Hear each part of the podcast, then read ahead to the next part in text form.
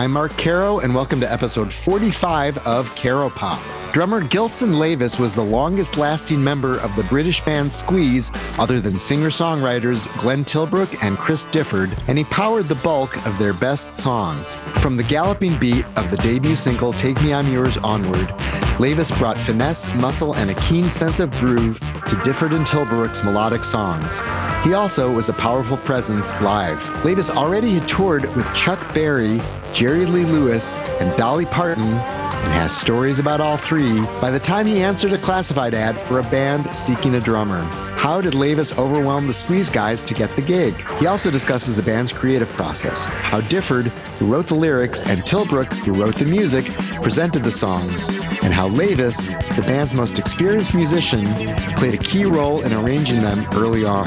How did John Cale of the Velvet Underground come to produce Squeeze's self-titled debut album? How was that fit? John Wood, who had produced Richard and Linda Thompson, worked with Squeeze on their next two albums, Cool for Cats and Argy Bargy. The former featured the singles Cool for Cats, which has an interesting origin story. There's a couple of likely lads who swear like as your father, and they're very cool for cats, they're cool for cats and Up the Junction. Lavis said certain band members argued for a different song to be chosen as a single instead of Up the Junction, which of course is one of Squeeze's best songs. Argy Bargy represented another leap forward, bursting out of the gate with Pulling Muscles from the Shell. And another nail in my heart, both of which may inspire air drumming as you listen to Lavis's work. Pinnacle was 1981's East Side Story, produced by Elvis Costello and Roger Bechirian, aside from the Driving in Quintessence, which Dave Edmunds produced. The original plan was for a double album in which Costello, Edmunds, Nick Lowe, and Paul McCartney each would have produced a side. Why didn't that happen? By this time, extroverted keyboardist Jools Holland had left, replaced by Paul Carrack, who had sung Ace's hit How Long and also played with Roxy Music. How did the band change at that point? Carrack took the lead vocal on Tempted and knocked it out of the park. Did it bother Tilbrook that he didn't sing what became the band's signature song? How did that arrangement with Lavis's steady beat come to be? How did the band's dynamic change when Difford and Tilbrook started being compared to Lennon and McCartney? Was the Beatles connection too much when Squeeze hired Beatles engineer Phil McDonald to co-produce the follow-up, Sweets from a Stranger? What was it like having yet another keyboardist, Don Snow, in the band? Why was that album considered such a letdown despite many high points? Was Lavis one of the bandmates who thought Black Coffee in Bed should be played faster?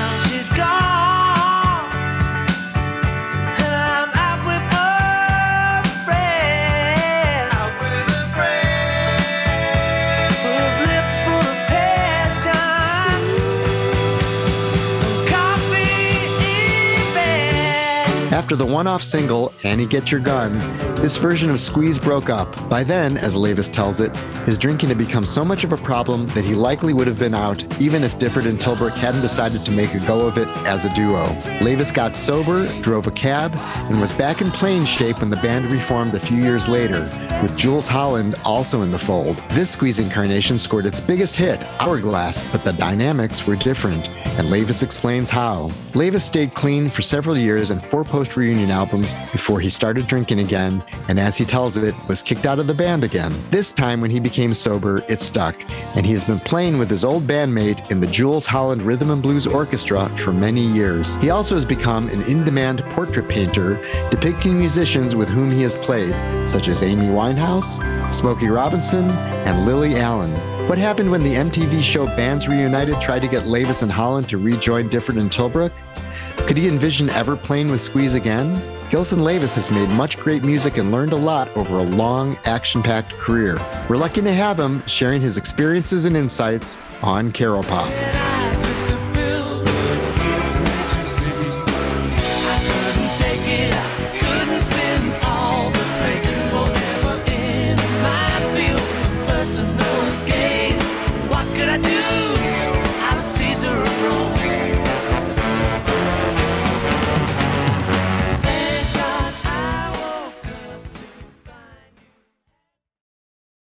Thank you for doing this. Wonderful to talk to you. Well, pleasure.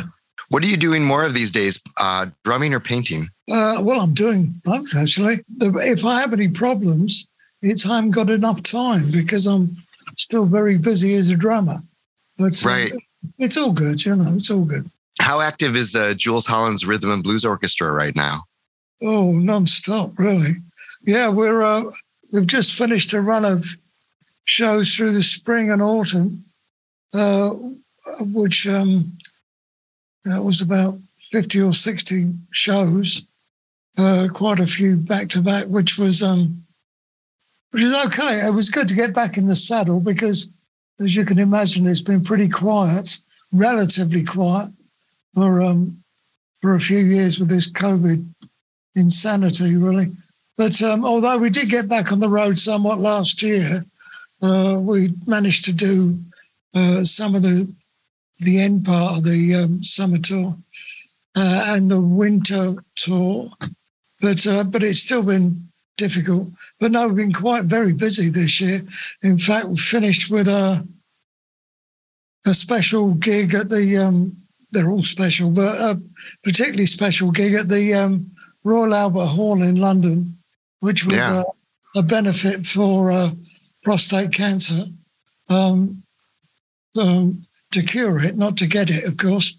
And um, uh, and it was great because I was there on stage playing drums with everybody they wheeled out in front of me, and uh, Paul Weller and all sorts of, you know, big names.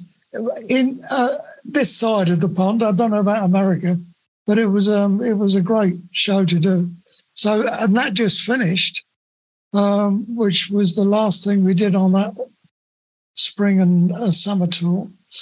Uh, now I've got a, a, day or two. Well, I've got a couple of weeks off, and then Jools and myself we um, we go out as a duo um, because that's how the rhythm and blues started. The whole thing, how the orchestra started with right. Jools and myself going out as a duo, and um, and occasionally we still do it. We go out as a duo and and play, you know, wherever we get invited to. And we got a we got a tour, we got a, a, a run of shows coming up soon, uh, the end of this month and during next month. Then there's another couple of weeks off, and then it all starts again with the autumn and winter tour, and we're playing right the way through till Christmas. So a lot of stuff, you know, it's good. Have you have you played with Jools Holland's Rhythm and Blues Orchestra longer, or done more shows than you did with Squeeze? Um, I think I probably have. Yes. Well, well, Jools and I. It started out, as I said, as a duo, and that started over 30 years ago. That was something like 35 years ago. So, and I think Squeeze in its entirety ran for about 20 something years. I think, I don't know.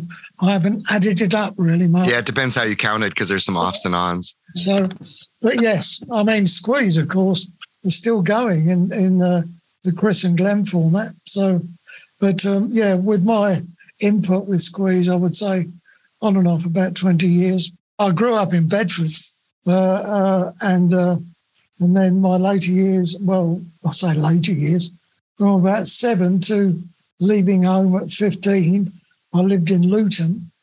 But uh, no, Squeeze were formed and, and grew uh, from an embryo to a band in South London around Deptford and Greenwich, yeah.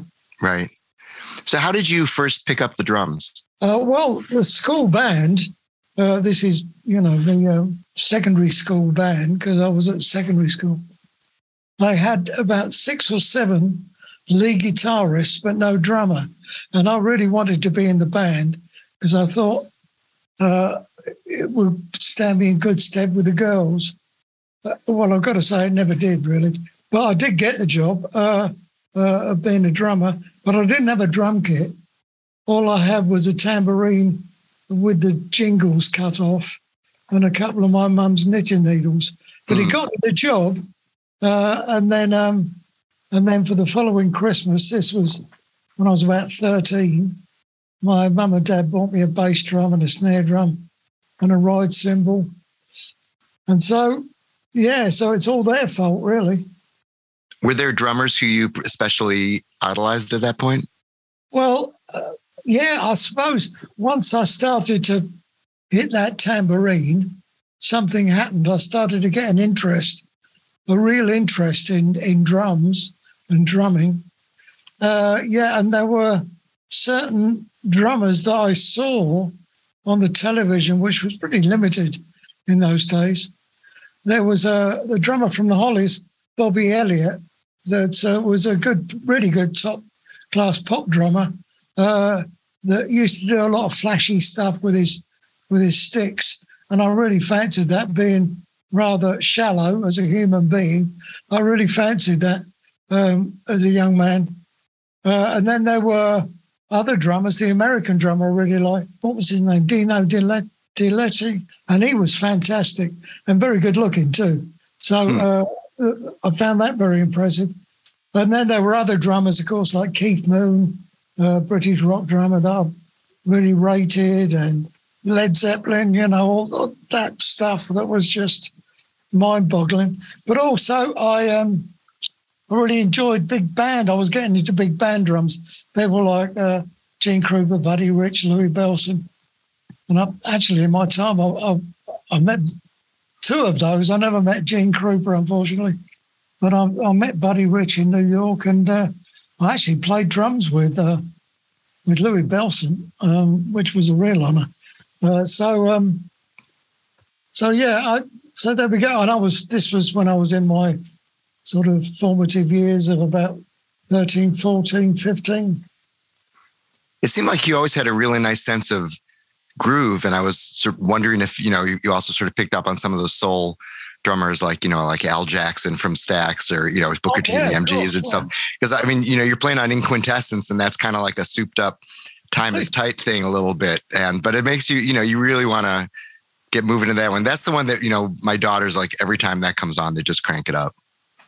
Oh, that's great. Yeah, well, that's true too. I mean, I was just picking picking names out of a hat, to be honest. Uh, uh, but yes, of course, all those fantastic drummers. You know, um, I, I, was really influenced by by uh, American music, of course, by that whole whole um, wave of soul music and blues music, and um, so yeah, all that influenced me. In fact, I, I, through my rather speckled career, I played with lots of different styles of music too. I was in a funk band, I was in a soul band, I was in a country band, I was in a big band, I was in, you know, all sorts of things. And I think that's one of the things that has really helped me in my latter years working with Jools, uh, is because we play with so many different people and different styles of music. Right. Um, the, uh, it's not like I've had to learn how to do it because I was doing it first time round. I'm that old, but I was doing it when it sort of started, you know. So, yeah, so it's all good. It's all good, Mark, you know. Well, I'd read that before you were in Squeeze, you had toured with Chuck Berry, Jerry Lee Lewis, and Dolly Parton. Yeah, and right? Tony Burnett and um, Jerry. Yeah, Jerry Lee. Uh, I was um, I was a pickup drummer what what that meant, I don't know if you're aware of this. You probably are, but there was a certain time in in uh, in in musical history when, uh, because of um, unions, you know, the American Union, the British Union, uh, American artists could only bring over with them a certain amount of musicians, right? And reciprocated the other way too. So British artists going to America only uh, could take a, a, certain amount of musicians. Well, there wasn't much traffic going America's way uh, because any any bands going or anything going that way tended to be the Beatles and the Rolling Stones and and um, uh, the Merseybeats and all those sort of and they were bands, but artists that were coming over this way tended to be sometimes not all the time, tended to be individuals like Dolly Parton, like uh, Jerry Lee, like um, Chuck Berry and Dolly Parton. And so th- they would bring over usually an MD who was also a keyboard player, usually piano, and uh, maybe a guitarist or a, sometimes a drummer where I wasn't needed, but uh, you know, a bass player, and uh, and then they pick up the rest of the band. And I was lucky enough to be one of the musicians that was used as a pickup drummer. Also, I worked with a, a, a an agency called it was Mervyn Conn agency. Ended up having a bit of a unfortunate reputation, did our Mervyn, but no need to go into that. Um, and he used to um, bring in quite a lot of American artists, and it was through Mervyn that I got to work with with Chuck and with Jerry Lee and um, and the like. Uh, also, he he used to put on uh, the country music uh, festival. Was it festival or show? Anyway, at Wembley, uh, and I was the house drummer on that, uh, uh, which is where I worked with Dolly Parton and Tammy Wynette and all those various people because I was the house drummer, and um, also went on tour that particular show. So it would go off around Europe, Scandinavia, and I'd be sitting in the back of the bus. In fact, I remember sitting in the back of the bus with Dolly Parton on one trip and with Tammy Wynette on another trip, talking about life, talking about drinking, because I'm a recovering alcoholic, and um, and I was a bit of a drinker in those days too. So myself and a few of those artists had quite a bit in common. mm. Dolly Parton seems like she would be very pleasant to be around. And then it might be kind of challenging to be in Chuck Berry's or Jerry Lee Lewis's band. Was that true? Well, it was very different.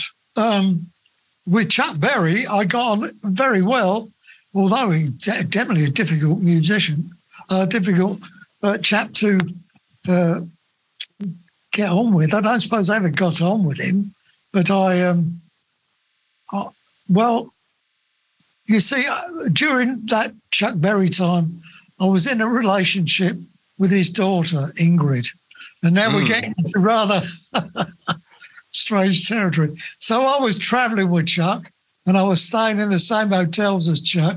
And me and Ingrid were all the best of friends. So, so, uh, so, you know, I saw it from maybe a slightly different point of view although I toured with him for, for three or four years. So it wasn't constantly like that. I mean, the first tour, uh, Ingrid didn't, didn't come over with him. It was only on the second tour. Uh, so the first tour, yeah, I, I, remember.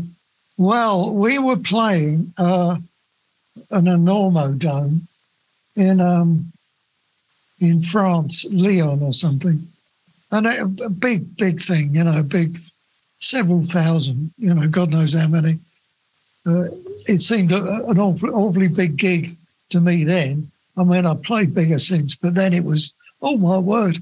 And um, and the previous night, unbeknownst to myself or anybody else, the uh, the tour manager, who was a rather strident, opinionated, bit of a dickhead, really, uh, had, had, thrown out uh, Chuck Berry's European the head of Chuck Berry's European fan club.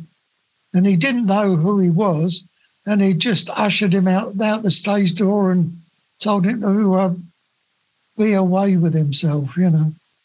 Anyway, this, of course, um, ticked, um, ticked Chuck off quite a bit. So this next night we were playing Lyon, and uh, and I'm standing at the side of the stage, and Chuck is standing right next to me, like this, holding his guitar, you know, as he did, looking up at the sky. And I don't know if you know this about Chuck, but he always got paid before he went on stage. Right, in cash. He got half the money before he left America, and then the half of every gig he got in his back pocket before he walked on stage. And um, so I'm standing there right next to Chuck, and uh, and and the announcer, ladies and gentlemen, Mr. Chuck Berry, and uh, and Chuck didn't move, and it just didn't move at all, and it all went really sort of quiet, and the audience is cheering, and the bloke said again, ladies and gentlemen, Chuck Berry, and of course. Chuck didn't move, and so the tour manager in a panic came up to Chuck and said, "What's what, what's going on? You've been announced. Get on there." He said, uh, I get paid in dollars, not in francs.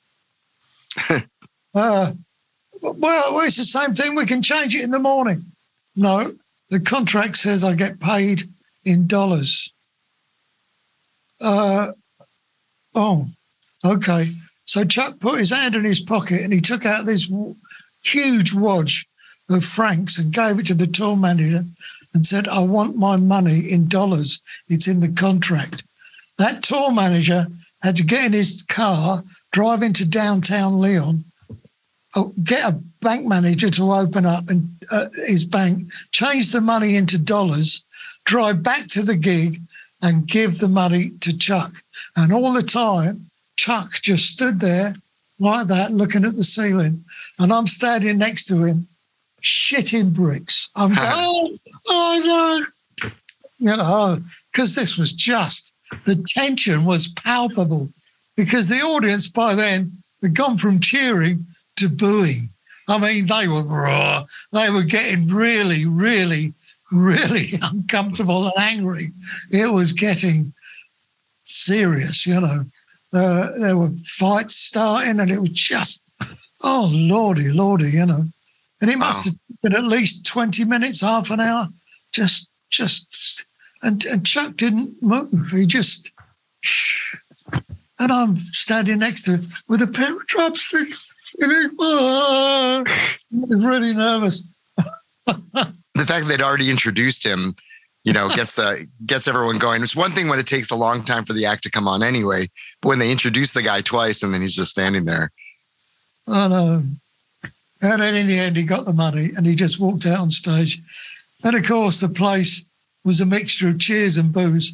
And then uh but as soon as he started to play, and uh, well, actually, it didn't because I don't know if you know this about Chuck. In those days, uh, Chuck always wanted to be a crooner, uh, but of course he was a rock and roll. It's strange, isn't it, how people have success in one area, but they crave to have success in another area too. Anyway, he really wanted to be a crooner. So what he would do quite often, almost every night, he'd come out and he'd go into far too many verses of Ramblin' Rose. Well, it up a Chuck? And he'd come out and he'd go, boom, playing, boom, clank, boom, clank, rambling road, clank, boom, clank, boom, clank, rambling road. And he'd do this, and it and it go on and on and on and on. And the audience at first would just be cheering, you know, because it's Chuck. And then it started to get a bit uncomfortable. and then they start and then they started to really get angry uh, and um, uh, would you, as the drummer, know what he was planning to do? He did it most nights, um, at least for one of those tours, if not two.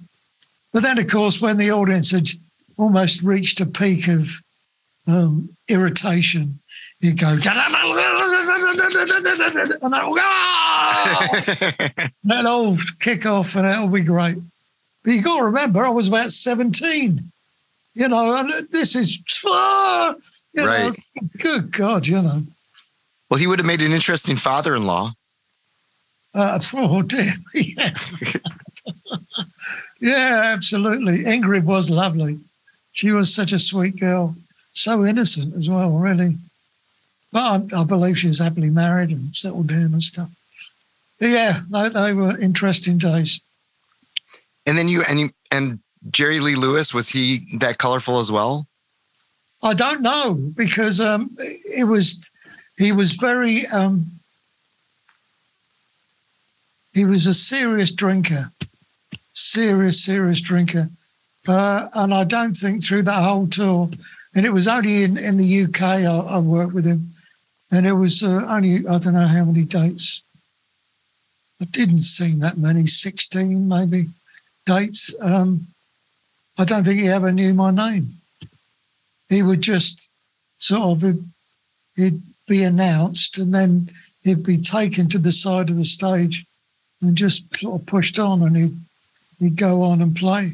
But he was great and the audience loved him, you know, but he was very, he was seriously handicapped by, um, mm. by alcohol at the time, you know. And once again, he, he went through not the same thing, but a similar thing because he really, it seemed that he really wanted to be a country artist. So he would, he would sit down at the piano and then start playing country things, you know, and that would wind the audience up. And then, of course, he'd go into Great Balls of Fire, and that'd be the end of that, you know. Right.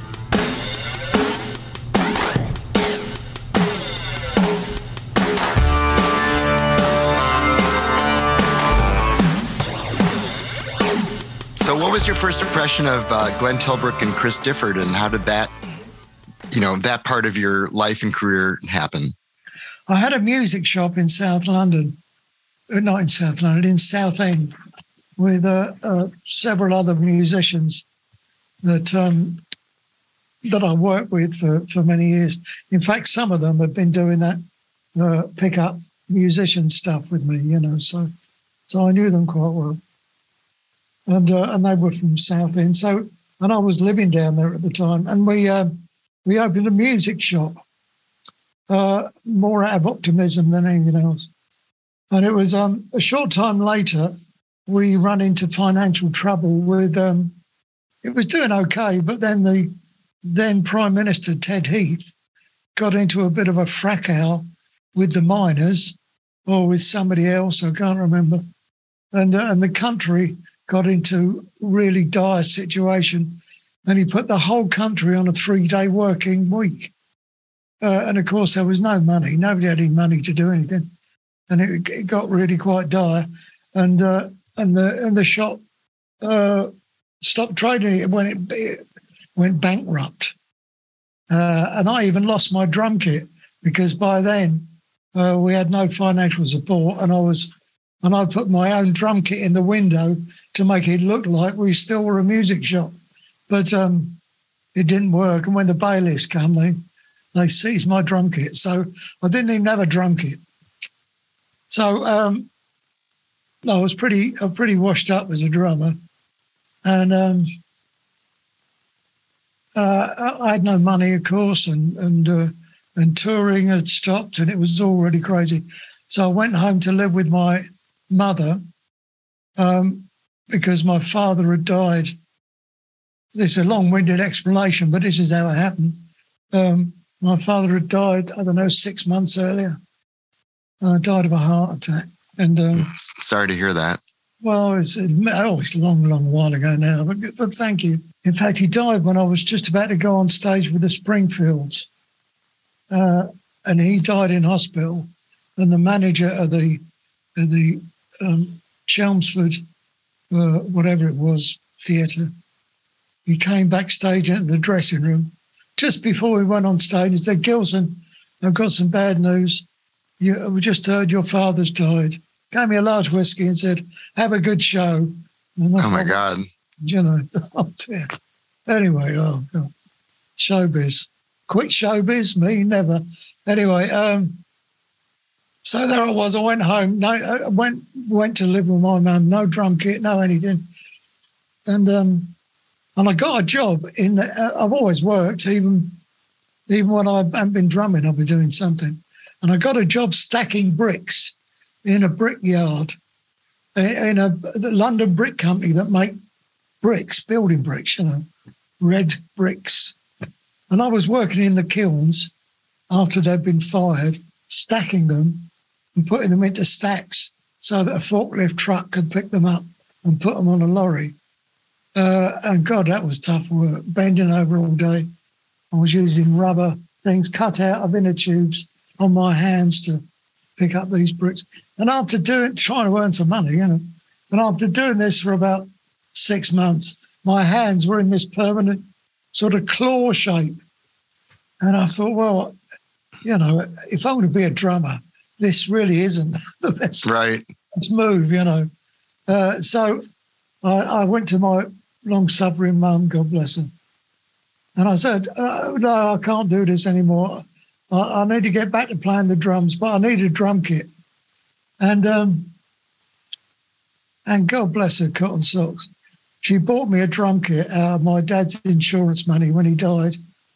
Uh, and she and she asked me what kit I wanted, and of course, being a complete dickhead and an arsehole, I chose a Ludwig Octa-Plus kit, which is just ridiculous, huge drum kit with eight single-headed tom-toms and double bass drum. Oh, just oh god, crazy. Hmm. But you know, I was a nutcase in those days. I didn't. It's no excuse, I suppose, but I was a nutcase. And so I, I started to uh, practice a bit in my mum's front room on this huge, great, and she lived in a bungalow, a single story little thing in Bedford. And I, I was playing on this huge kit in, and I was slowly getting my chops together again, you know. And then there was this little advert in the Melody Maker, which is a music paper in England. Oh yeah. And it was a tiny little advert. It wasn't even a box ad. It was just a little ad. South London band looking for a drummer. Uh, no, South London band with manager looking for a drummer. No description of the music or anything. No, no, no, just that. Uh, so I phoned up and uh, I got an audition. Uh, so I took the front seat or front passenger seat out of my mum's Mini and I put all this drum kit in, in there and I drove down to London, which is about sort of 70 miles from Bedford.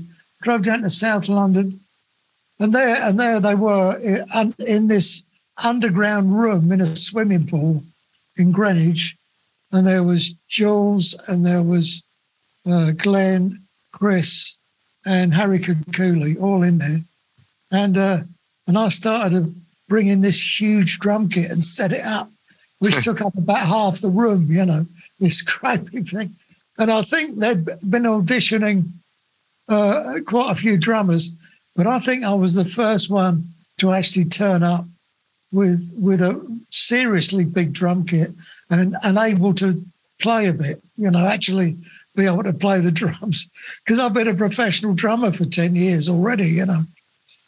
So um, so I got the job. And uh, and little did they know the, how little I knew. And uh, and so that's how I got the job. And we started to play South London pubs and clubs, and I got paid fifteen pound a week. And Miles Copeland was the was the manager, and uh, and after about a couple of years of that, no less than that, we made our first first record, which was Packet of Three, and um, in fact, if you look at really really early photos of Squeeze, you'll see all the band apart from me look quite sort of street cred. I still like look like a cabaret artist. The hair and a smart jacket because that's all I that's all I'd ever done. But um, but well, and then that and, and then that first album was produced by John Cale, which was an interesting combination. Absolutely, yeah.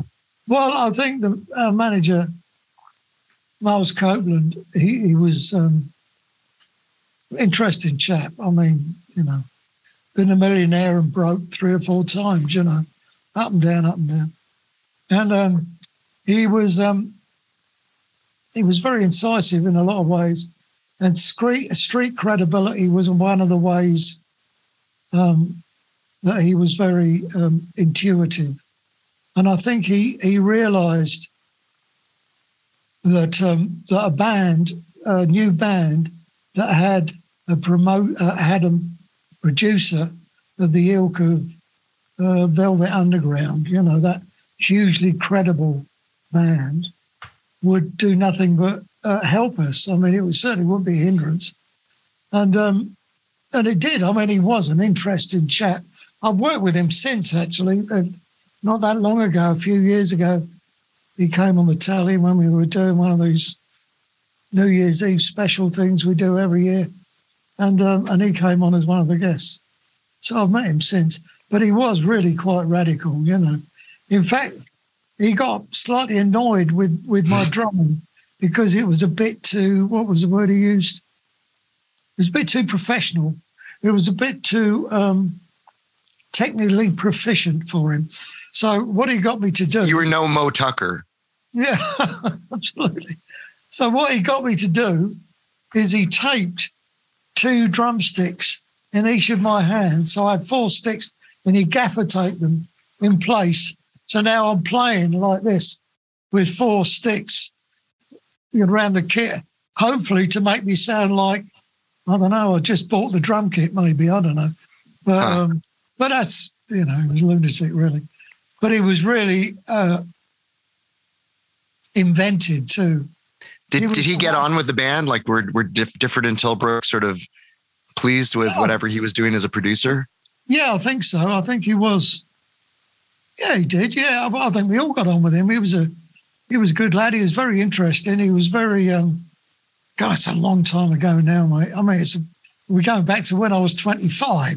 You know, fuck's sake. Right. Uh, but um, yeah, but he was he was an incredibly interesting chap. It was uh, it was um, John that that suggested to Chris that he stop writing lyrics, uh, lovey-dovey lyrics, and start writing about things that were in his life that he had to Mm. experience of. And that really opened a door to Chris because then his his lyric writing really turned a corner Right. started to write, you know, truly amazing lyrics, uh, individual uh, lyrics, remarkable lyrics, really. I'm still amazed by them. You know, he can, one of his lyrics would enco- encapsulate someone's life from birth to death. And he'd managed to do it in three minutes. And then he'd also managed to write a lyric that was about one second in time and make it last three minutes. Right. Oh, just that sort of level of of imagination. Really remarkable stuff, you know. So would the two of them come to you with sort of a finished demo of a song? I know that that Chris would write the lyrics, Glenn would write the music, and then I guess you you all would get get the song at that point. Uh, well, yes and no. In the early days, uh, it was Glenn just playing an acoustic guitar, uh, guitar acoustic, singing some lyrics. He did have the melody, more or less, though it did change. And then the band would arrange it. In fact, in those early days, I did a lot of the arranging because I'd had a quite a bit more experience with um, working in, in the music industry than anybody else in in in, uh, in Squeeze, and I, I've always had a pretty reasonable ear for music. You know what works and what doesn't. So so I, I was actually the, probably the main arranger of uh, Squeeze songs uh, for the first two, maybe even three albums. Huh. But then the the longer we went on, the more uh, defined uh, Glenn's demos became, and the more we as a band tried to, or it would, it became uh, required that we almost emulate the the demos rather than create something different, you know, and that made it a bit harder actually. So Take Me I'm Yours was the first that was off the first album and it was kind of the first hit the first single that people a lot of people know. And it's really kind of driven by that drum part. Like that beat is very distinct in it, that kind of galloping thing. Is that something you came up with when they presented the demo or was that there to begin with? Well, yeah, it was.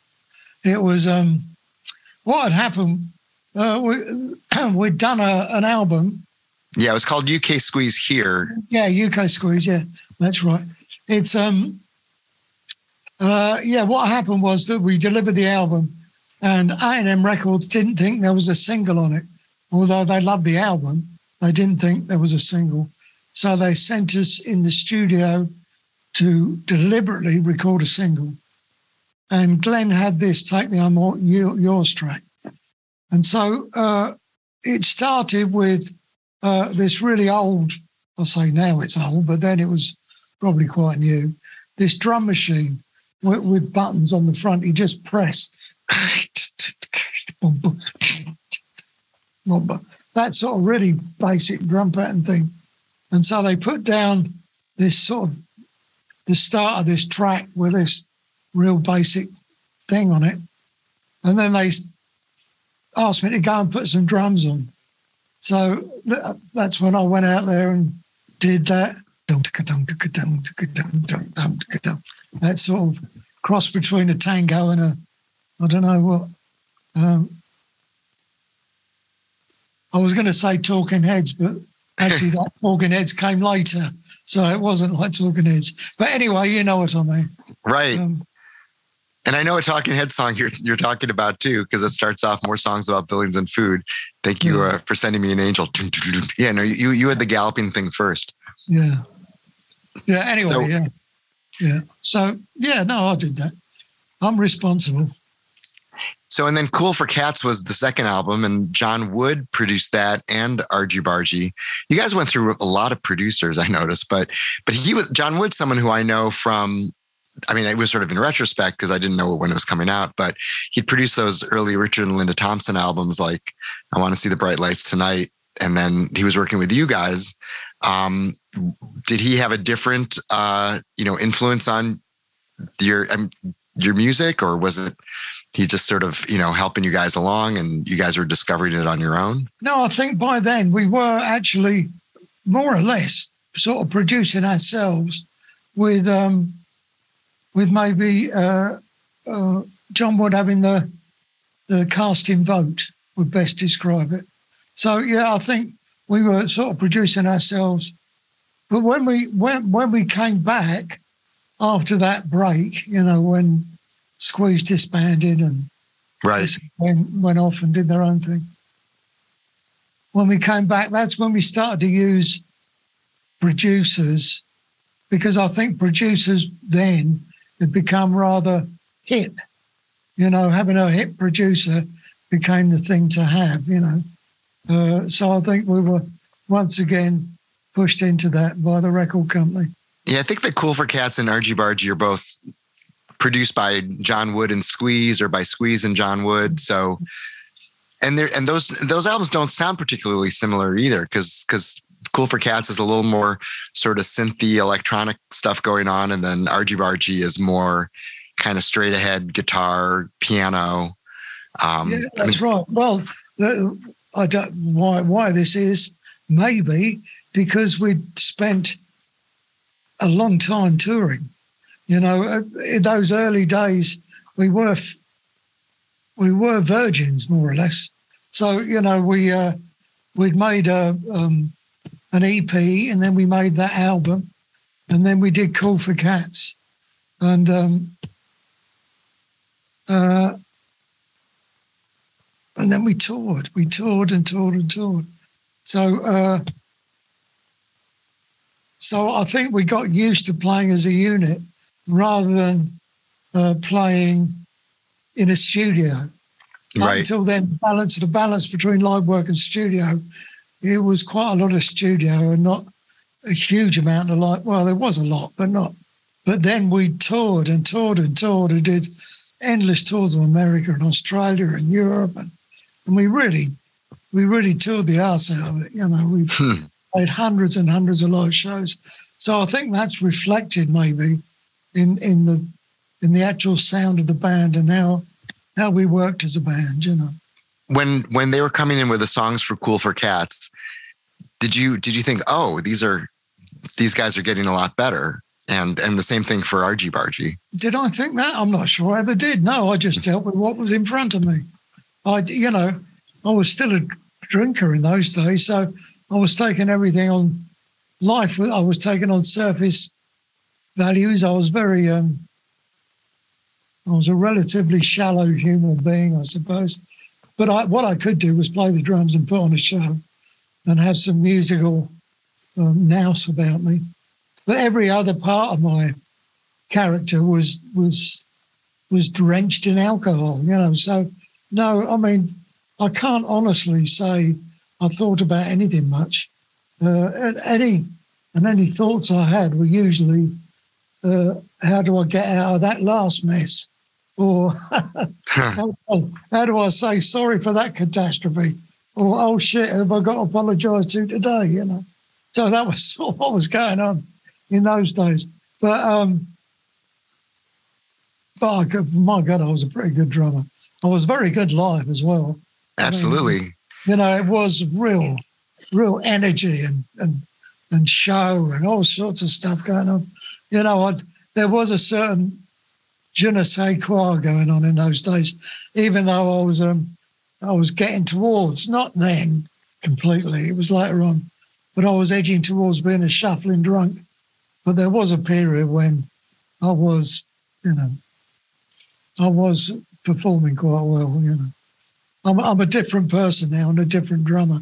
Yeah. But, but I can look back on that sometimes I think, oh, that wasn't bad. You know, I'm, I might not have been a very productive human being, but I can now play the drums. I have this deluxe edition of Argy Bargy, and it has a separate disc of a live concert.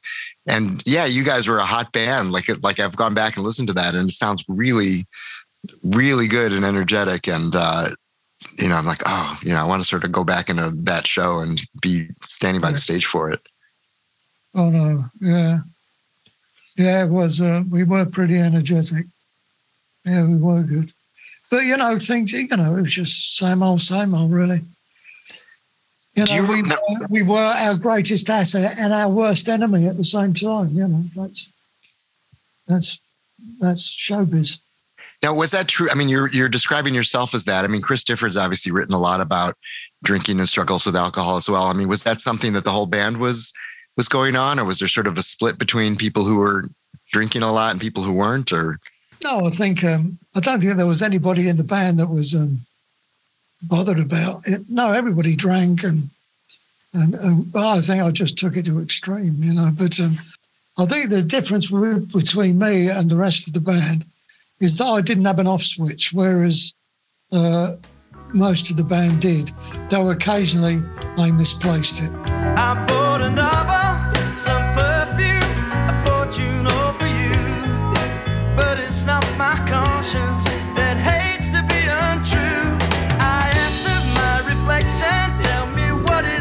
Do. Do you remember any songs that they brought in and you thought, oh wow, this is a great song? Or oh wow, this sounds like it's a hit single or something like that?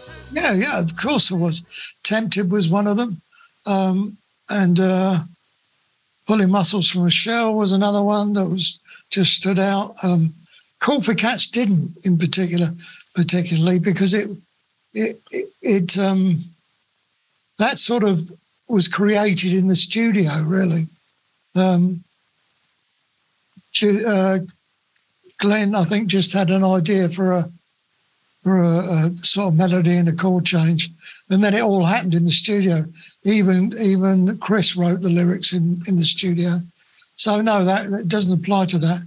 But up the junction was another one that really, yeah, you know, just with the quality of the lyrics, you know, and and the remarkable uh, structure because that's a song with no chorus. You know, it's, right. and you know and I remember the, the record company saying, because we just had a, a huge hit with Cool for Cats, and they were saying, oh, Up the Junction should be the next um, the next single. I remember, I, although it's been um, contested since, I'm pretty sure I remember it accurately, which is um, a lot of the band wanted It's Not Cricket as the next single. And even the record company was saying they want that, but it never sounded like a hit single to me. It was a, a quirky, interesting song that was was it was okay. It was pretty good, but uh, up the junction just really stood out as being yeah a unique piece of artwork, really. Uh, and so I was pushing for up the junction. Although I've got to say, since then, in fact, Chris and Glenn have claimed that they're the ones that pushed for it, but they no, no, they didn't. Huh. there we go. And there's and there's a video for uh, Up the Junction too, where where everyone's sort of miming playing the wrong instrument. So Glenn's on drums, you're like in the back on bass or guitar or something, and everyone's everyone's playing something different than they actually play on the record. Yeah, I know. That was us just being childish. It's actually from Top of the Pops from Top of the Pops, and um, and that was Glenn's idea because I think he wanted to show off his drumming ability. So he um, so he sat behind my kit, and I played the bass. I can't really play bass, so I mind the bass, uh, and um, yeah, it was all it was all a bit silly. In fact, in retrospect, it was a bit um, a little bit cheesy, you know. But there we go. It is what it is. uh, but the actual um, the video for it, the the one that was shot for it, was actually done on the same day as we did Cool for Cats, and it was done in the um, the kitchen of was it George Harrison's house? I think it was. Really? Yeah, the um, Cool for Cats was shot in the church, in the in the chapel in George Harrison's house, and uh, and then we they wanted uh, a video for Up the Junction, and we just moved the gear into the kitchen, and then shot it in the kitchen in one take. You know, real real cobbled together. But it's got a certain charm about it that I quite like. And the two girls that were the backing singers and Cool for Cats were at the back of that video making a cup of tea, which is Hmm. rather nice. Well, what were you doing at George Harrison's house? Filming a video. But like how? Like how does that happen? Uh, I, well, I think I don't know. Somebody knew George. I mean, we all we all knew George in the end. He worked. We worked with the Rhythm and Blues Orchestra quite a bit. In fact, the last record George recorded was with us before he passed away. Well, I'd read somewhere that for East Side Story, the original plan was to do a double album in which you'd have four producers: Paul McCartney, Nick Lowe, Dave Edmunds, and Elvis Costello. Is that right? And I mean, it ended up being Edmunds producing in Quintessence, and then Costello and Roger Bechirian. I don't know if I'm pronouncing that right, doing the rest of the album. But do you remember this grandiose plan of having you know Paul McCartney and Nick Lowe and everyone do a side? Yeah, I do remember it being discussed, uh, but that was all that, happened, really. Um, it was just discussed. But um, really, it was Elvis really produced that. Elvis and Squeeze once again, you know. So, um, yeah, I, I don't think it was ever going to, it was our idea, but nobody else. I mean, uh, Paul McCartney never knew. I don't think we ever asked, you know, so. So yeah, yeah, I do remember that. But How- How did Dave Edmunds just end up producing that one song? because we went into um, went into a studio that Dave Edmunds used a lot uh, uh, to to cut a track because we were in in between. I can't remember. We were in between um, albums, and we we could do with a single or something. And so we went in the studio and did this one day's recording with uh, with Dave Edmunds. Um, but it never got used as a single, but it did get used on the album. So it, it was it was done probably before we did the album, I should think. Hmm. And then in the meantime, John Bentley had replaced Harry Kakoulli on bass. And that was then, quite early on, yeah. yeah, well, so he, so he was on uh, Argy Bargy. and I think John Kakoulli was on Cool for Cats. Yeah. Not, uh, and then, um, and then Jools left, and then Paul Carrack came in for East Side Story. yeah. How much did those changes affect the band dynamic?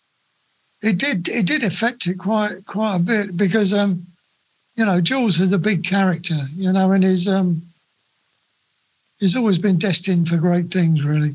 A unique person. And um that was you know, that was like a light on in the corner of the room, constantly burning, you know, uh shining a light on things. And it, it was great. But when he went, of course the light went off, but a different light came on. And that was uh you know, with Paul and his incredible voice and his uh, and his keyboard playing, which was much more sort of rock and pop orientated, whereas Jools, of course, is the boogie woogie king. Right. You know, so obviously, so they were the changes. But Paul, you know, is a professional musician and and he really fitted in really well. You know, uh, I still see Paul. He's worked with us quite a bit too. And, uh, you know, I see Paul now and again, and we're still really good chums. You know, I love him. He's a remarkable chap. In fact, his son now is playing drums with Paul on tour, and he's a really good drummer. Hmm. you know, so, Yeah, no, he'd he'd been an ace, so he'd had he'd sung "How Long," which was a big hit.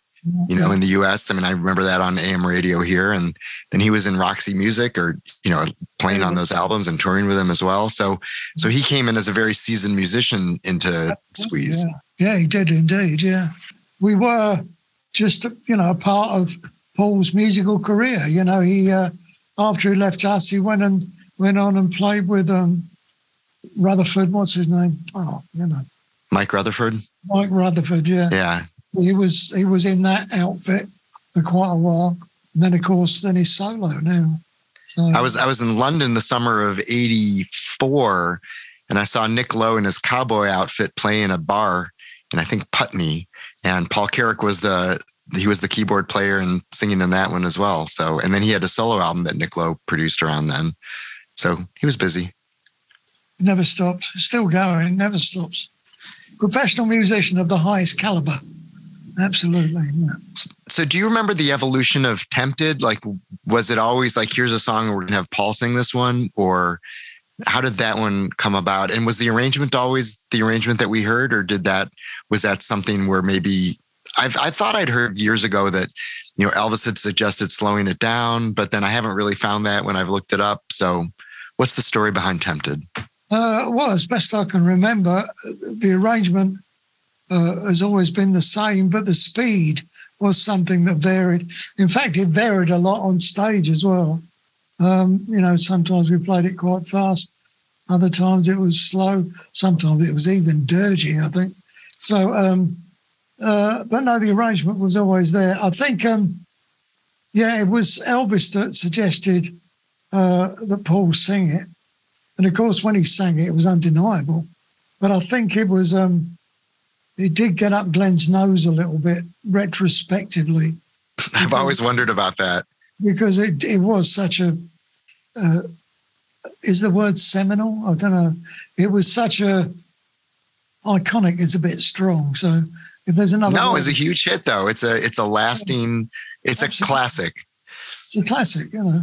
So I think Glenn would have really liked to have sung it in retrospect, but there you go.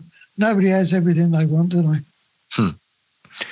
Yeah, no, the first side of that album is very, the, it seems very consciously like a vocal mix where you have Glenn and Chris singing in quintessence together, and then Chris is singing someone else's heart, which actually Glenn had sung on a version for recorded for Argy Bargy. He says what was what happens when you get the deluxe editions and you get these outtakes. They never asked me to sing one. would you have? Yeah, I would have done. I used to be a singer way back. I couldn't do it now. Ever since I had COVID, my my voice is shot and my breathing shot. As you can hear, I keep running out of breath. Bloody COVID. Sorry. Well, I, you know, I was really poorly. ICU and oh, man, yeah, I was really ill. It was in the early days when there was no treatment or vaccine or anything, you know.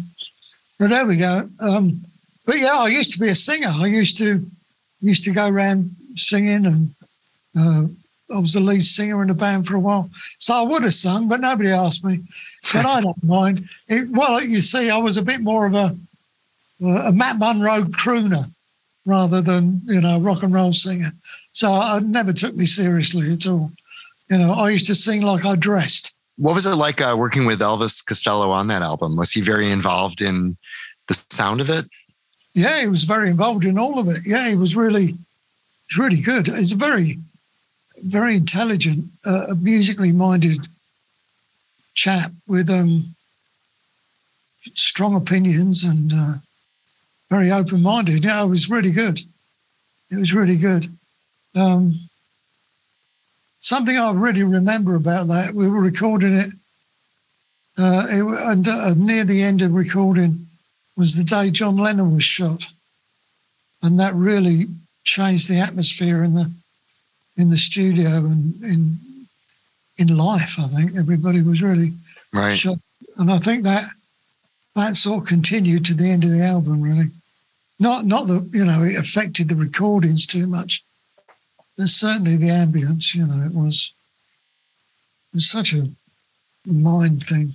So East Side Story came out. Tempted's a hit everyone's, you know, proclaiming Difford and Tilbrook to be the new Lennon and McCartney. There's a lot of hype around it. Um, and then you guys went to do Sweets from a Stranger. Uh, you worked with Phil McDonald, who had engineered for the Beatles. No. Do you remember sort of what the thinking was on that album? And you know, was it like, oh, we're gonna raise the up the ante even more, or or how did everyone approach that? It seemed because it seems like that turned out to be sort of a difficult record for everyone. It was a difficult record. I think it was one of those. Um, uh, by this time, you know, Glenn was definitely in control of the band, and he was controlling decisions and arrangements, and and um, and uh, um, we we'd probably by then really turned into yes men, uh, and I think um, Glenn and probably the rest of us were influenced by his track record as an engineer. Uh, um, you know, and that, and maybe Chris and Glenn have been affected by the Lennon and McCartney stuff that were coming their way. Um, in fact, in, in hindsight, it was pretty damaging because it played into their own uh, personal uh, idea of reality that wasn't strictly true, I think. But um, uh, so I think that's what happened. And almost immediately, we started to work with him. Uh, we sort of realized it, it wasn't the right decision. He, he was so, um, you could almost hear when he was um, using a uh, Beatles album uh, track he worked on, using it as a reference point to a squeeze recording. You could almost hear it. You know, it was um, it became really quite uh, sort of obvious. And um, like, what was an example of that? Oh, I can't remember now. But I remember us talking about it uh, as a band, and Glenn making fun of it too. Um, it was actually Glenn that pointed it out, saying you could almost reference the Beatles song he's using on this one. Um, so no, you, oh, you have to ask Glenn. But no, I, I couldn't tell you. But um, uh, but yeah, it wasn't particularly successful, and the band was um, finding life a bit uncomfortable. We were touring relentlessly and recording relentlessly, and I was drinking relentlessly, and uh, and and Chris and Glenn were getting all sorts of offers and stuff going on. So I think um, uh, the trip to the mausoleum was on the cards, you know. So I think yeah, although the, Sweets from a Stranger does have some moments, I think, that are really quite good and quite memorable. But uh, somewhere along the line, we sort of lost the plot, really. Those cheeky South London boys somehow, somehow lost their way uh, and became rather sardonic, uh, miserable touring musicians, just like many other miserable touring musicians so Paul Carrack had left after just the one album and singing the hit. And then Don Snow came in. So he had another new keyboardist. Did that change things up also? Yeah, it did really. Yeah, I, I um, I, uh, yeah, Don Snow was a was a Glenn Tilbrook um, idea, and it did it did sort of change it up. It was um, Don Snow in, reminded me of how I used to be when I first came into Squeeze. You know, after spending 10 years working as a pickup drummer, uh, doing some session work, you know, making pop records in, in the studio and and and having a, a quite radical um, cabaret sort of um, experience where I've done a lot of, you know, work putting on a suit and a bow tie and going out. Uh, and so that was who I was when I joined Squeeze. But after, you know, a year or two, I soon shed the shackles of that misconception of what music was. And I, I became um, more, I suppose, more the person I am now, but certainly uh, a more edgy, radical, and um, powerful musician, hopefully, uh, not somebody that was trying to follow in other people's tracks or emulate other people, but somebody who was trying to create music of of my own, obviously with with other people in the band. But I mean, you know, as a as a working musician, having an identity.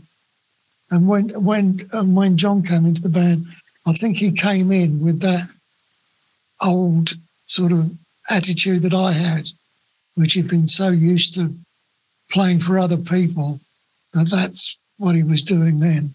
And he, he did play for Glenn. He did play what Glenn wanted, the way Glenn wanted. And he, very, very competent, you know, a good singer and a good keyboardist. Anyway, uh, my idea of reality was getting pretty twisted by then. So yeah. I, I'm probably not a good judge. I don't want to cast dispersions either, because you know he's he's had a he's had a really good career and he's still working and God bless him. He, he's a lovely chap too, you know. But it was that, and you asked me about the initial impression. Right. That's what it was, really. Well, and again, it's like every every album has at least one shift in personnel. Like it's very, I don't know if I don't know if there are two albums of that first phase of Squeeze, which you know those first five albums where you had the same people on every album. I don't think I don't think there was one. Um, and then so so Black Coffee in Bed was there like a fight over Black Coffee in Bed and how fast that one should be? Well, I'm not sure if fight's the right word, but there certainly was discussions. Um, Disagreement. Yeah, dis- disagreements maybe. You know, it always sounded like a almost like a Tamla Stax sort of song that needed a bit of energy going on. But um, but I think it was pulled back and became a more of a Reverend, what's his name? You know, I'm bad on names, getting old. Like Al Green? Yeah, Al Green. It became a, a Reverend Al Green, who I've also worked with. I work with all these people. Yeah. Wow. I worked with, yeah, Reverend Al Green. He came and did a TV show. Remarkable man, dear me. I remember when you guys would play Black Coffee in Bed in the sort of next phase of, you know, after the breakup and getting back together, and you played it in the faster, yeah. faster tempo, which which I honestly I liked more. I, I I always liked Black Coffee in Bed, but it, I never understood why it was needed to be six minutes long, and I felt like it just needed a little more of a pick me up. But you're right. No, you're absolutely right, and that was part of the argument. It needed editing and speeding up. It could have been, I think, you know. Uh, uh, an iconic track for Squeeze, you know, because it had that lovely Difford lyric, you know, that what we were talking about earlier with this sort of strange take on the world, you know. But right. Anyway. Yeah, there's some some of that album I really like a lot. You know, I, it's it's a it's a mixed record, but I think it, it's almost a little underrated at this point. Um, you have some interest in drumming on not even but very energetic drumming on stranger than the stranger on the shore mm-hmm. that's got a lot going on um, points of view has that sort of soulful not quite tempted thing thing happening. Mm-hmm. um, and then you had annie get your gun right after that. Yeah, um, yeah a one-off thing that uh, we did in the studio. And that was once again a, a strange thing. Who was the producer on that? It was alan tarney. Yeah there you go. Tarney, uh, who who had just about the whole thing programmed up by the time we got to the studio. We turned up to record it and he pressed play and it just sort of there it was, you know, uh, which wasn't squeeze at all, really. Uh, uh, but he did ask me, do you think, I still remember, he said, do you think you could go and play the drums along with that? Cheeky bastard. So I did. I just, on take and I did it, you know. Uh, so it added a bit of life. And then Glenn did some guitar work on it. But yeah, it was Alan Tarney created that really, that whole track, and it was very odd. Right. Yeah. Well, you guys have been around for so long and we're such a seasoned band that to have a producer come in and say, here's the track is sort of a, that's sort of an odd thing to happen to you at that point. It was, it was very odd. But, I, but I thought, you know, maybe it fed into our egos or, or Chris and Glenn's egos that somebody would take all that time and trouble to work on one of their songs, you know, because huh. they went for it, you know. But, but there we go. It's all right, you know. What was the end of that band? Like the, the that band broke up and then they did their Difford and Tilbrook record. How did that happen? They just called a band meeting and said, We're breaking the band up. And um, uh, I think there were I don't know. You have to ask them for the actual reasons. But I think some of the reason was my drinking. Some of the reasons were Chris and Glenn believing some of the press stuff going on. Also, the pressure of recording and touring, and the disappointment of Sweet a Stranger losing the sort of, well, maybe losing some of the squeeze magic. Um, and I think Chris and Glenn have been receiving offers, you know, and um, and but you know we have been living in each other's pockets for several years by then, so probably pleased to see the back of us uh, in retrospect. There should have been a hiatus where we just went our separate ways for, a, for six months, nine months, a year maybe, and then tried again. But I think Chris and Glenn were determined to to have a shot of a not, how do you say a solo career when it's a duo? Right, a duo career. A duo career. So I, I think they were determined to have a shot at that, but uh, but it didn't really work. You know, they didn't get the sales they were hoping for. You know, the, the name Difford and Tilbrook wasn't as recognisable as the name Squeeze, unfortunately for them. So um, it didn't really happen. I know it was a very good album. I mean, it was very competent and very well produced, but it was different. Right. So, um, um, and then, of course, um, after a year, I, I, got sober, and um, and Chris and Glenn, or Glenn phoned me up and asked me if I wanted to come and play with them again. So after a year of that stuff, of me driving a minicab in South London, oh, Madison Square Garden, driving a minicab that two weeks later. Anyway, there we go. Wow. Oh, well, there we go. That's showbiz. No, that's alcoholism, actually. But you uh, got you got sober and took care of yourself during this time. Well, yeah, I did get sober. I stopped drinking, thankfully. And um, yeah, and that so it all went up again. We had more another hit record, whatever that was. What was it? Hourglass. And, yeah. Yeah, and started touring again, going around the world, doing it all again. Uh, and I did it sober. Uh, the rest of the band, of course, was still living the rock, rock, and roll dream. But I was sitting up at the front of the tour bus with the driver, stone cold sober. Those are the days. Did that for eight years. She won't have that behavior in her house anymore. He's got to sober up or be kicked out of the door. So the reunited squeeze had Jools back yeah. and you back, uh, and then Keith Wilkinson, so yet another new bassist who was the one who played on the Difford and Tilbrook record. Um, and that and Cosi Fan Tutti Frutti, that album, which was produced by Laurie Latham, is definitely a more kind of electronic. Like it doesn't sound like one of the pre-breakup records. It's much more electronic sounding. What was your What was your thought on that when you were doing it? Glenn had said by then that he was um, going to let go of the reins of steering squeeze and um, and take a back seat and just have as much say in the band as everybody else. Hmm. Um, and uh, and listen to the producer. And uh, at that moment in time, Laurie Latham was one of the hot producers. He's just produced um, a couple of Paul Young hits and it also produced Fine Young Cannibal hits, a couple of hits. So it was a relatively hot property, but it was it was difficult because he he really worked piecemeal. You know, he worked one instrument at a time, um, tracking and double tracking, and um, you know, breaking down drum beats to to their their individual drum hit. You know, really, right, really just not, not, not the sort of thing I was, I was sort of used to. And also, he really affected the way I played the drums. He, he considered anything I did that was slightly, um, um, I don't know if technical is the right word, but slightly, you know, a bit more than boom splat, boom splat, or basic you know, drums, you know, that was anything more than that. He called it "Stop doing those circus tricks," uh, because he he had an idea of what what a pop record would sound like.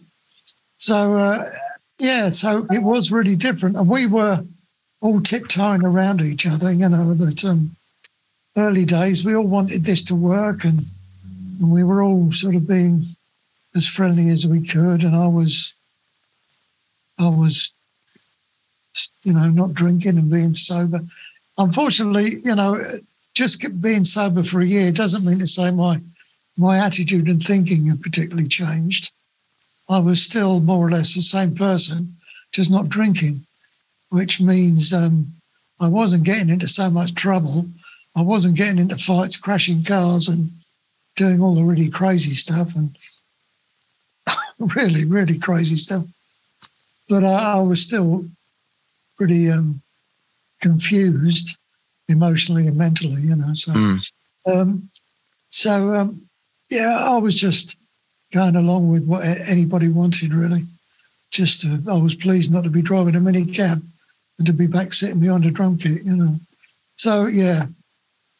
Uh, but of course, there was a hit. We did have a, a hit with Hourglass. Right. Yeah. The next album, Babylon and On, then which uh, E.T. Thorngren produced with Glenn, um, yeah. and that was uh, that one was more. Yeah, Hourglass is a great single, and Cosi fan tutti frutti. I remember it coming out, and I was really turned off by the sound of it because I just sort of liked things that sounded more organic and it sounded very processed to me. Um, yet, yet when I go, yet it's actually an album I go back to more than I would have expected because I actually think the songs are are very good, and I've kind of gotten used to the other stuff. But something like King George Street is, you know, as good as anything on any yeah, of those records. It is. It is. Well, well, forgive me for saying what you're thinking, but I think what's happened is that you've gone back to the songwriting, right. which has always been undeniable. What what changed was the actual recordings. Uh, you know, the the way we re uh, way we uh, played or gave voice to Chris and Glenn's songs. Uh, and I don't think we did them justice uh, with Così. I, I, think it was, it, their, their songs were put through uh, a, a strainer of technical mishmash of, um, I don't know, uh, maybe a, a producer um, being uh, stamping too much of his own authority right. music is, rather than looking and hearing what Squeeze is and making the most of that. And I think that's where the the, the, the problem was. Uh, it certainly wasn't with the problem wasn't with the songs. The problem was with the production. So when right. you go back to it, I think you're hearing the songs and ignoring the production, which is probably a wise thing to do. Right. And then you have Babylon and On and Frank.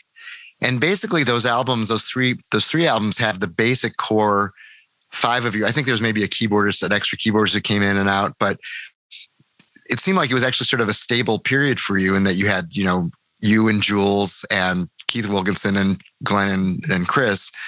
Like you, you hadn't actually had the same five people on two straight albums, not never mind three straight albums up till that point. That's true. Yeah, yeah. Yeah, it was. It was more stable. Maybe we were more mature, and maybe we had a a better idea of, of our place in the universe. Of course, as you can tell by what you just said, uh, Glenn had once again seized the rein, reins. Uh, his taking a backseat only lasted for that one album, mm. and once again he was he, he was in control, and um, and it, it was difficult. I mean, I think I was at times just hanging on because I I wanted to still be in the music business. And then, of course, what happened was um, at the end of those three albums, um, my marriage broke up and I picked up a drink and I was immediately sacked again. So being sacked twice from the same band is pretty, is pretty good achievement.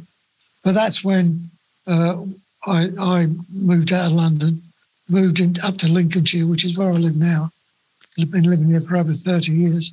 Once again, I got sober, thankfully, a day at a time after that particular slip. And that's when that's when Jools and Jools. myself, the, the Rhythm and Blues Orchestra started. Started with Jools and Gilson and went on to be what it is now. So I never did quit the music business. I'm still going and I'm still sober after Right. 30, 30 odd years now, 35 years or something. So yeah, now I really am a different person from that person. I, I saw this show, I think it was on MTV called Bands Reunited, where they were trying to reunite Squeeze sometime. And they finally found you and Jools, you know, playing with the Rhythm and Blues Orchestra. And and the two of you were like, yeah, no, thank you. And it was sort of this, this it's it's the whole thing was was about reuniting Squeeze. And then in the end, they're like, well, we didn't reunite Squeeze. Oh no. Well, if I remember, he burst into the the, the rehearsal room, went up to Julian and said, We're the bands reunited, we're trying to get squeezed together for a gig. How do you feel about it? And I think Julian said, Well, is there any money in it? Uh, and um, and he said, Well, I don't think so. Uh, he said, Well, no then. And then he, he looked at me and said, Are you keen? And I said, I go where Julian goes. And Right. That was it. Would you all play together again for if the circumstances were right? Uh, Chris actually sits in with the Rhythm and Blues Orchestra quite regularly. In fact, he did that Albert Hall show that I was t- talking about. So he Right. he gets on stage and we do a couple of squeeze songs. We do Take Me Out Up Yours, Cool for Cats, and maybe we'll do Up the Junction and things. You know, always goes down well. And when he does that, there's actually three original members of Squeeze on stage, which is more than there is when Squeeze is on stage, because then there's only That's two. true. so, so would you know, would you do it if if Glenn and Chris said, "Hey, we just want to do this one last tour, the original five members, or something like that," or I don't know what what what original five members those would be, but but you would certainly be in whatever classic lineup there would be. Would you? If, if, if it was you and Jools, would you do it?